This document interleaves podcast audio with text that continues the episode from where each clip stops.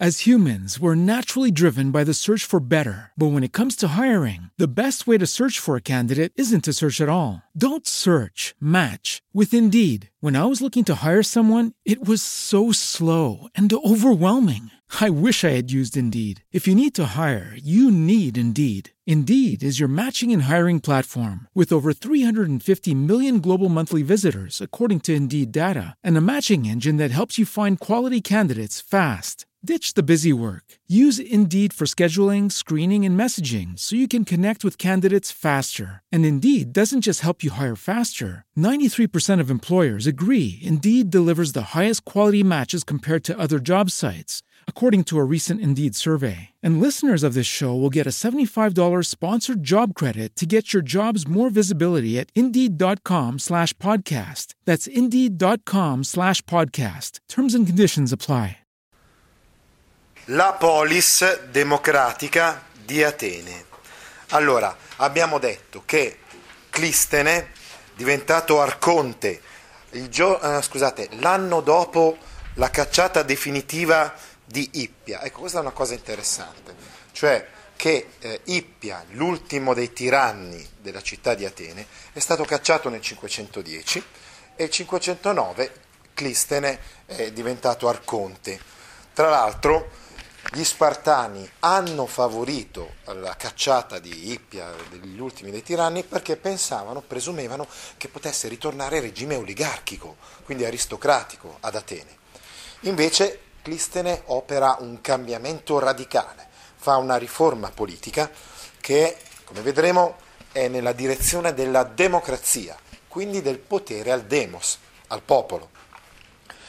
E Ippia cercherà, tra l'altro, un appoggio dai persiani, ecco, addirittura, che sono, come vedremo la prossima spiegazione, saranno i, maggiori nemici polis, delle polis greche, della democrazia e della civiltà dell'Ellade, ma non riuscirà a ritornare vittorioso ad Atene. E quindi, e quindi Clistene instaurerà questo nuovo regime, in particolare sottraendo il potere proprio alle classi aristocratiche oligarchiche con un sistema nuovo, che è il sistema delle trittie.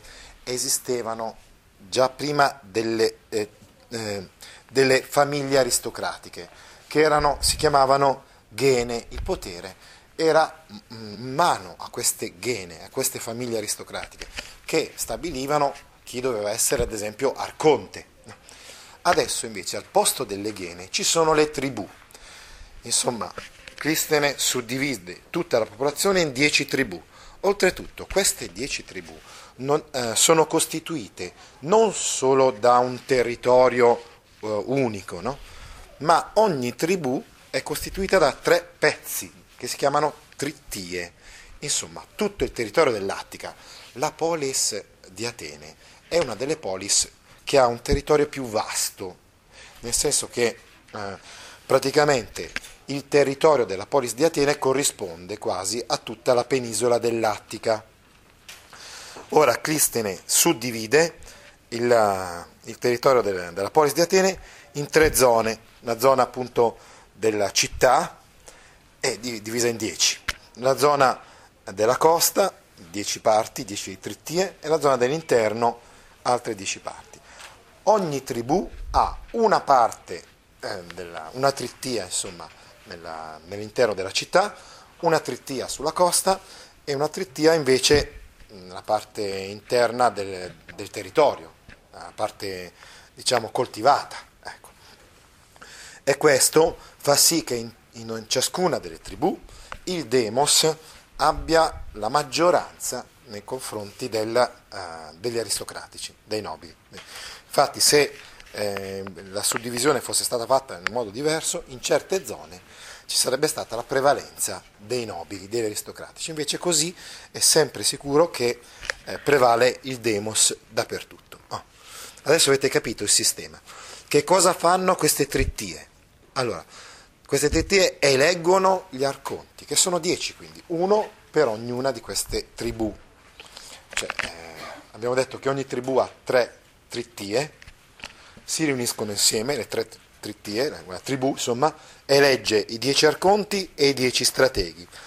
Eh, gli strateghi sono i comandanti dell'esercito, mentre gli arconti hanno altri, hanno altri incarichi.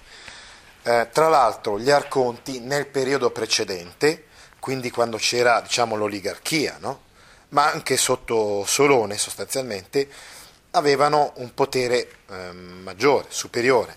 Adesso, di fatto, le magistrature più importanti della democrazia diventano la Boulé e l'Eliea. Una volta, quindi, le decisioni venivano prese da questi arconti, no? quindi sostanzialmente dai nobili, no? e l'Areopago era il tribunale eh, supremo. Adesso invece le decisioni eh, vengono prese dalla Boulé o Consiglio dei 500 e in certi casi addirittura da tutta quanta l'ecclesia, quindi tut- l'assemblea di tutti i cittadini della città eh, di Atene, mentre diventa sempre più importante il tribunale popolare dell'Eliea, quindi togliendo potere al tribunale dell'Areopago che riguarderà solo alcuni eh, alcune decisioni molto particolari. Ecco quindi lo vedete qua, il sistema politico.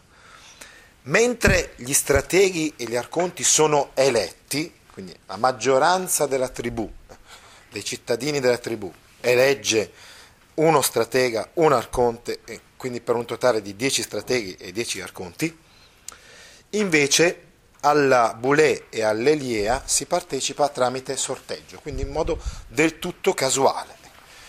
Tra l'altro c'era anche una legge in base alla quale nessuno poteva, fa, poteva far parte della Boulé, cioè del Consiglio dei 500, per più di due volte nel corso della vita. In base a questa legge era evidente, come vi dicevo alla fine della, dell'ora precedente, che tutti prima o poi potevano aspirare ad essere membri della Boulé, che era una sorta di governo della città, quindi era la magistratura più importante di tutte, e persino potevano essere pritani, cioè presidenti della Boulé. Il rappresentante supremo della polis era il pritano. In sostanza si divideva l'anno in dieci parti. No? Uh, in, uh, quindi ogni tribù uh, aveva una, per, per, una parte dell'anno presiedeva la Boulé, quindi quei 50 membri, quei 50 membri di quella tribù erano pritani, diciamo, no? C'erano, uh, prendevano le decisioni più importanti in quel mese, in quella frazione di, di anno. Eh.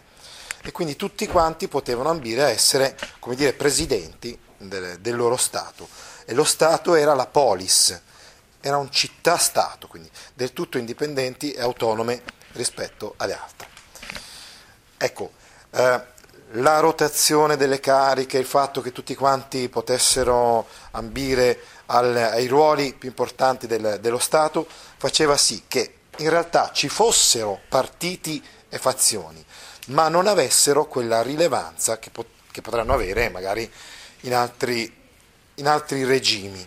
Ora, le prossime volte noi parleremo comunque dei partiti cioè, in cui si dividono eh, diciamo, i cittadini ateniesi, ma ricordiamoci che comunque la libertà de, di ciascuno dei cittadini eh, ateniesi faceva sì che non, eh, non, non, non, ci fosse una disciplina di partiti. Ecco perché è forse improprio parlare di partiti riguardo alla democrazia ateniese, perché noi parliamo di partiti a partire dall'Ottocento, cioè di organismi politici con una loro struttura.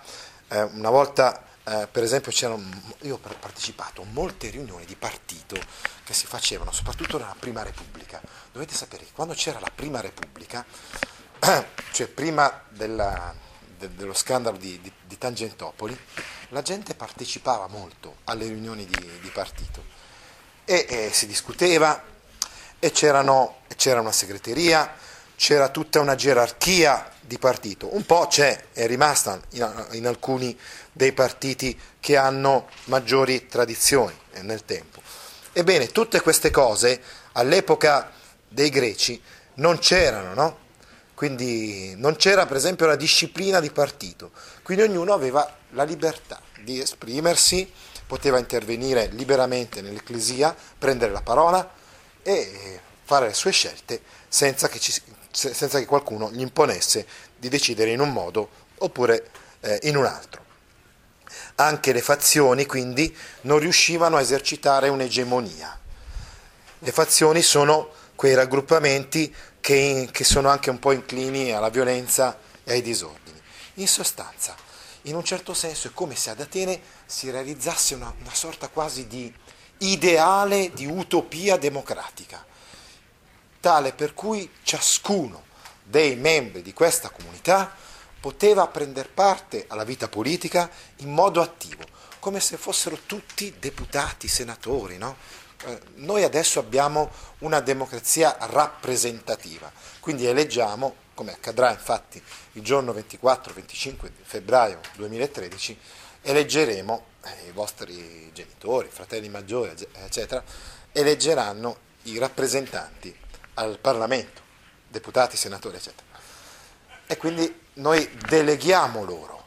Invece nella democrazia ateniese tutti i cittadini partecipavano attivamente e in prima persona alla vita politica e in prima persona erano, scusate, erano magistrati, nel senso romano del termine. Magistrato è colui che svolge un ruolo politico, funzione legislativa, quindi proporre leggi, funzione esecutiva, far parte della Boulée, quindi del Consiglio dei 500 che eseguiva le leggi, e infine funzione giudiziaria, far parte dell'Eliea, questo tribunale eh, popolare alla quale si partecipava, vi dicevo, per estrazione e quindi anche lì eh, si diventava giurati eh, popolari. E quindi i cittadini atenesi svolgevano questo ruolo. Poi c'erano schiavi, meteci, eccetera, che lavoravano. No? Per esempio i cittadini ateniesi in genere potevano permettersi di avere almeno uno schiavo che facesse mh, tutti i lavori eh, manuali, mentre loro si dedicavano alla vita politica, quindi integralmente. All'inizio, in un primo tempo, questo regime viene chiamato regime della isonomia, nel senso che sono tutti uguali, i cittadini sempre, davanti alla legge. Ovviamente non sono uguali le donne, gli stranieri, i meteci, gli schiavi. I meteci sono i cittadini di altre poleis, quindi greci, che vivono nella città di Atene per svolgere attività economiche, esattamente più o meno come i perieci, vi ricordate, a Sparta, hanno libertà economica, ma non hanno diritti civili, non hanno diritti politici. Oh. Invece gli schiavi sono generalmente stranieri che sono stati sconfitti magari in guerra oppure in alcuni casi anche cittadini eh, che sono debitori insolventi, cioè che non hanno pagato i loro debiti e per questo motivo sono diventati oggetto, sono diventati possesso eh, di chi eh, della persona che era creditrice nei loro confronti. Però questo abbiamo già visto, con Solone è un fenomeno che si attenua un po', perché Solone si era riproposto di liberare gli schiavi per debiti cittadini ateniesi. Questa comunque è la situazione sociale e lo vedremo dopo con una lettura che faremo riguardo alle donne, schiavi, meteci, eccetera, che non partecipavano alla vita politica. Ma tutti tutti i cittadini ateniesi di sesso maschile avevano invece tutti quanti i diritti politici, tant'è vero che da un certo momento in poi si passò dal considerare eh, questo regime una isonomia, cioè di tutti quelli che erano uguali di fronte alla legge, e eunomia anche, buona norma, fino addirittura al vocabolo di democrazia, quindi eh, potere del popolo, del demos, contrapposto a oligarchia, potere di pochi. Quindi quella spartana è un'oligarchia, perché solo pochi hanno il potere e sono gli spartiati, vi ricordate, quelli che fanno parte di quella classe mh, sociale che sono i discendenti dei Dori. Invece ad Atene eh, detengono il potere tu, tutto il popolo, tutti i cittadini ateniesi. Comunque, la, questo, tutti questi fatti, questi eventi non avvennero in modo così incruento. Ci furono delle rivolte, delle ribellioni. Per esempio, i nobili aristocratici ateniesi si allearono nuovamente con Sparta per cercare di eh, restaurare il, il regime eh, precedente. E lo stesso eh, Clistene, che aveva elaborato questo nuovo regime, fu eh, esiliato. Poi però eh, insomma, il Demos riuscì a ristabilire il, il regime eh, democratico. Come stavamo dicendo, Ippia cercò persino l'appoggio del re di Persia per ristabilire la tirannide, ma non ci riuscì. Quindi questo regime democratico, pur con eh, contrasti, si eh, impose mh, da questo momento in poi, come vedremo, sulla scena politica greca. Dobbiamo anche spiegare che cos'è però l'ostracismo. Abbiamo infatti spiegato che Clistene è stato esiliato. Essere esiliato per un cittadino ateniese era qualcosa di tremendo, perché tutta la sua vita eh, era concentrata nella polis, nella città, la sua, la sua dignità, il suo valore di uomo consisteva nel fatto di essere un cittadino di questa polis. Quindi essere costretto ad andare via, a vivere fuori dalla, dalla, dalla città, da, dalla polis, costituiva un disonore tremendo, un'umiliazione eh, tremenda. Pure, eh, siccome era importante che si evitasse qualsiasi personalismo. Ancora oggi, nella lotta politica, si parla molto del personalismo.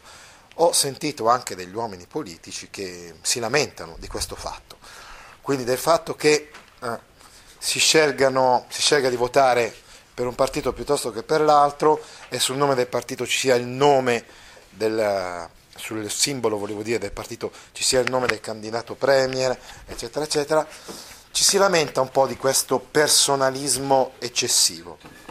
Ebbene, anche gli ateniesi erano convinti che il personalismo fosse una degenerazione della politica e quindi avevano inventato un meccanismo per esiliare, quindi per cacciare, per mandar via qualunque personaggio politico emergesse troppo e quindi si creassero invidie, nei suoi confronti perché il suo potere diventava troppo, uh, troppo forte. Il meccanismo che fu uh, trovato, che fu escogitato, fu quello dell'ostracismo. Si riuniva tutta quanta l'ecclesia, l'ecclesia, l'assemblea di tutti i cittadini ateniesi. Si riuniva con una certa frequenza. Siccome ah, i cittadini ateniesi erano comunque aumentati, l'ecclesia non si tenne più da dove c'era l'agorà, quindi la piazza principale del paese rimase solo ed esclusivamente un, un luogo di discussione e di mercato, mm, quindi un luogo commerciale.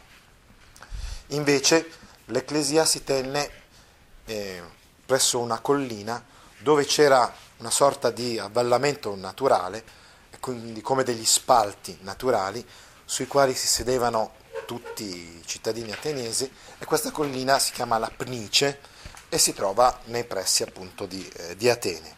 Si riunisce lì l'Ecclesia, quindi l'Assemblea ateniese, per prendere molte decisioni, perché non sono prese tutte le decisioni dal Consiglio dei 500. Quello abbiamo detto che svolge funzioni più che altro esecu- eh, esecutive, no? ma eh, le leggi, le decisioni più importanti sulle guerre, eccetera, vengono prese da tutta quanta l'Assemblea.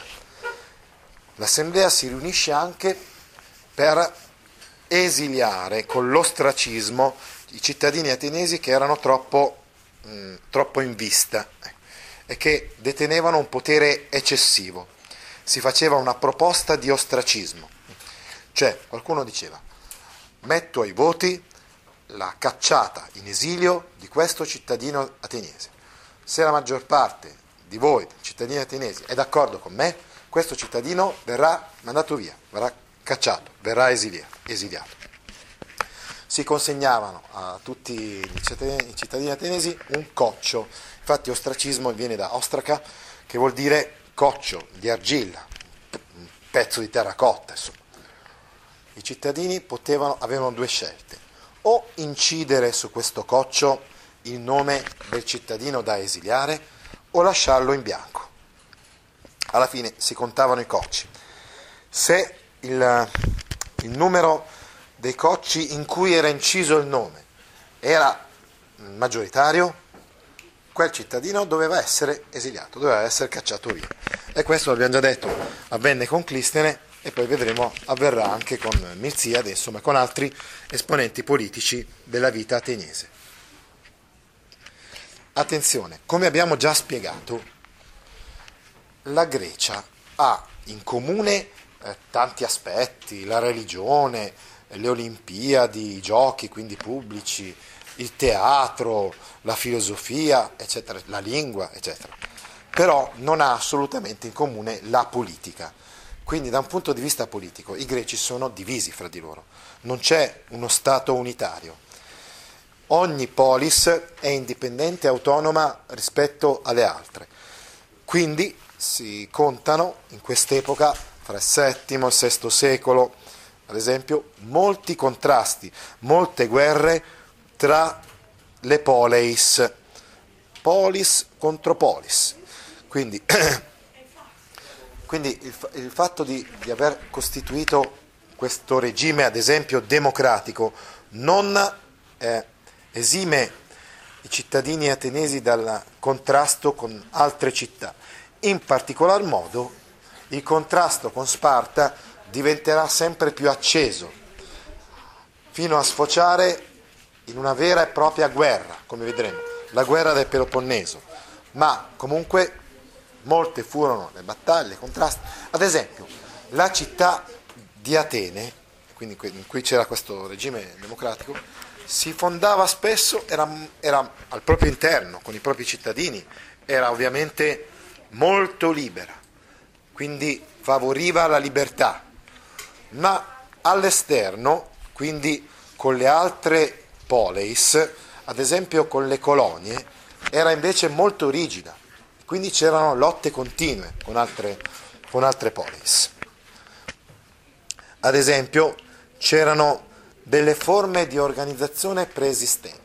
Abbiamo già parlato delle anfizionie. Le anfizionie erano delle leghe di varie poleis che erano a carattere religioso, cioè che si formavano intorno a un santuario. Ad esempio era molto importante l'anfizionia delfica, cioè di Delfi, di Delfi eh, dove c'era appunto il santuario di Apollo. Ebbene, queste leghe, queste anfizionie vennero spesso a contrasto con le poleis, quindi con queste nuove entità di città-stato che si erano formate ed erano diventate sempre più potenti. Quindi ci furono delle lotte notevoli. Nella zona, ad esempio, della Tessaglia eh, eh, c'era, era molto importante l'anfizionia delfico-pilaica, eh, mentre appunto, come vi dicevo, attorno ad Atene e a Sparta, quindi attorno alle polis, si crearono nuove leghe e nuovi organismi politici e quindi si entrava spesso in rivalità una città era in rivalità con l'altra. Ecco il motivo per cui, ad esempio, quando i persiani attaccarono i greci, all'inizio i greci non erano uniti fra di loro, anzi erano separati fra di loro. I persiani all'inizio poterono avere buon gioco, proprio perché i greci erano separati. Poi però, in un secondo tempo, quando i greci in, intuirono la minaccia portata dai, dai persiani, allora a quel punto si unirono fra di loro e la situazione cambiò. Ti interessano file di questo genere? Allora vieni su www.gaudio.org e iscriviti alla newsletter A Scuola con Gaudio all'indirizzo www.gaudio.org/news.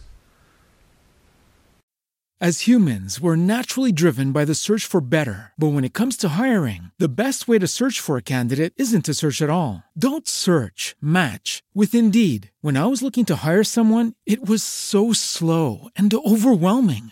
I wish I had used Indeed. If you need to hire, you need Indeed. Indeed is your matching and hiring platform with over 350 million global monthly visitors, according to Indeed data, and a matching engine that helps you find quality candidates fast. Ditch the busy work. Use Indeed for scheduling, screening, and messaging so you can connect with candidates faster. And Indeed doesn't just help you hire faster. 93% of employers agree Indeed delivers the highest quality matches compared to other job sites, according to a recent Indeed survey. And listeners of this show will get a $75 sponsored job credit to get your jobs more visibility at Indeed.com slash podcast. That's Indeed.com slash podcast. Terms and conditions apply.